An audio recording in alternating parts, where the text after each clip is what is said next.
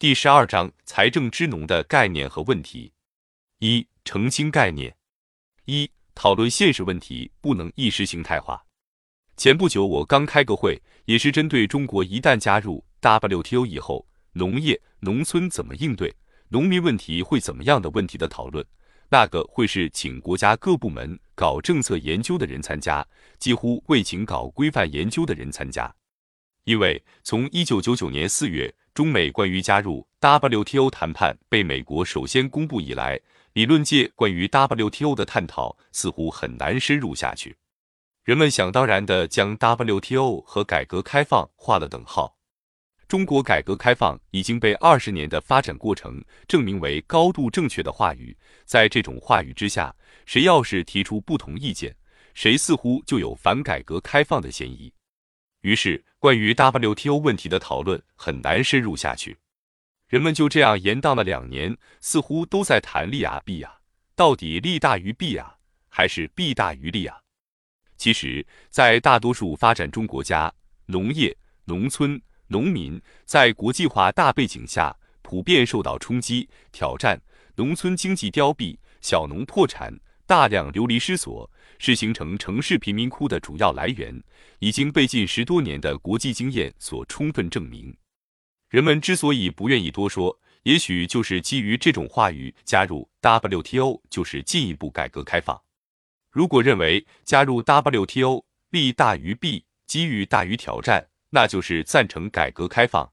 如果认为加入 WTO 弊大于利，挑战大于机遇，可能就有政治上不正确的嫌疑。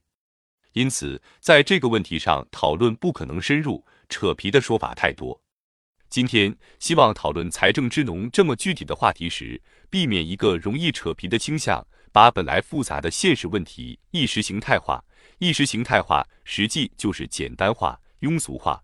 比如，一个市场经济到底姓资性社，或者一个改革开放是性资性社，什么东西一旦意识形态化以后，讨论就很难深入。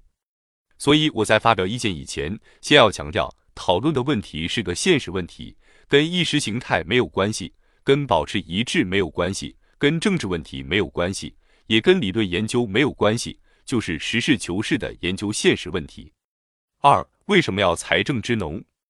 一般而言，财政是公共品操作的领域。那么，财政作为公共品，能否对应农业，就要看农业本身是否具有公共品的性质。道理上，这是应该首先搞清楚的。对我国而言，农业是否具有公共品性质呢？根据一般农业经济科学，农业是一个产业。但事实上，中国是个农村人口占百分之七十的国家，小农经济遍地。并且长期以来一直延续着农业为工业、乡村为城市工业化资本积聚提供积累的过程。客观地说，我们应该看到农业本身具有相当大程度公共品的性质。为什么呢？第一，出于保护生态环境的需要，特别是郊区农业具有明显的保护城市生态和环境的作用。第二，农村基本的资源就是土地。并不仅仅是一般经济学意义上的生产资料，而更主要的是农民生存保障的基础。特别是在发展中国家、城乡二元结构社会这样基本的体制条件下，大多数发展中国家的政府不向农村人口提供社会保障，天然的就把农村农民的社会保障寄托在土地上。中国出现按人口平均分配土地，并且这种分配。新中国三代领导人都强调是不要变的，比如土改时曾经强调不变，当然后来变了。大包干说十五年不变，现在说三十年不变。不管后来怎么说，新中国成立五十年中的三次大规模土地分配都是按人为分配依据的。可能当年毛泽东曾经设想过按乡为单位分配土地，实行大拉平，但即使是他那样最有权威的人物也做不到。因为无论哪个村，谁也不愿意别人占有自己的土地，所以基本上是按社区内部人口分配土地的。这样，土地天然就具有农民的生存保障功能，因此就具有了社会职能。又由于任何政府，无论是中国政府或美国政府，都不可能对八点八亿这么庞大的人口提供基本的社会保障。因此，中国的农村土地承载农民的社会保障功能的制度将是长期的普遍现象。我们测算到二零三零年至少不会变化。因此，从二零零一年算起，至少在今后相当长的时间内，土地承担农民社会保障的这个基本功能不会发生根本变化。政府不可能直接承担八亿多农村人口的基本保障，这也是不可逆的制度条件。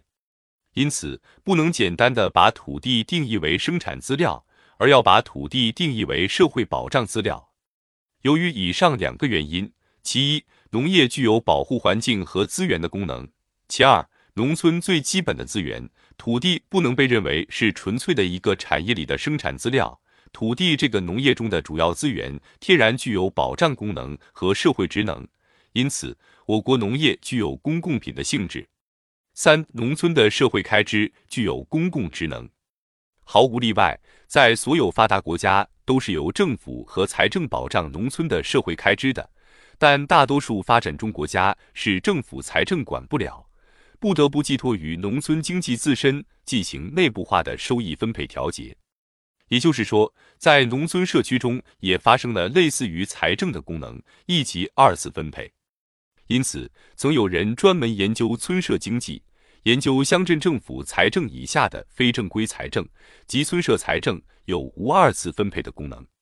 比如说，修桥补路、照顾鳏寡孤独的人和处理生老病死的事，几千年来都是由社区自主承担的。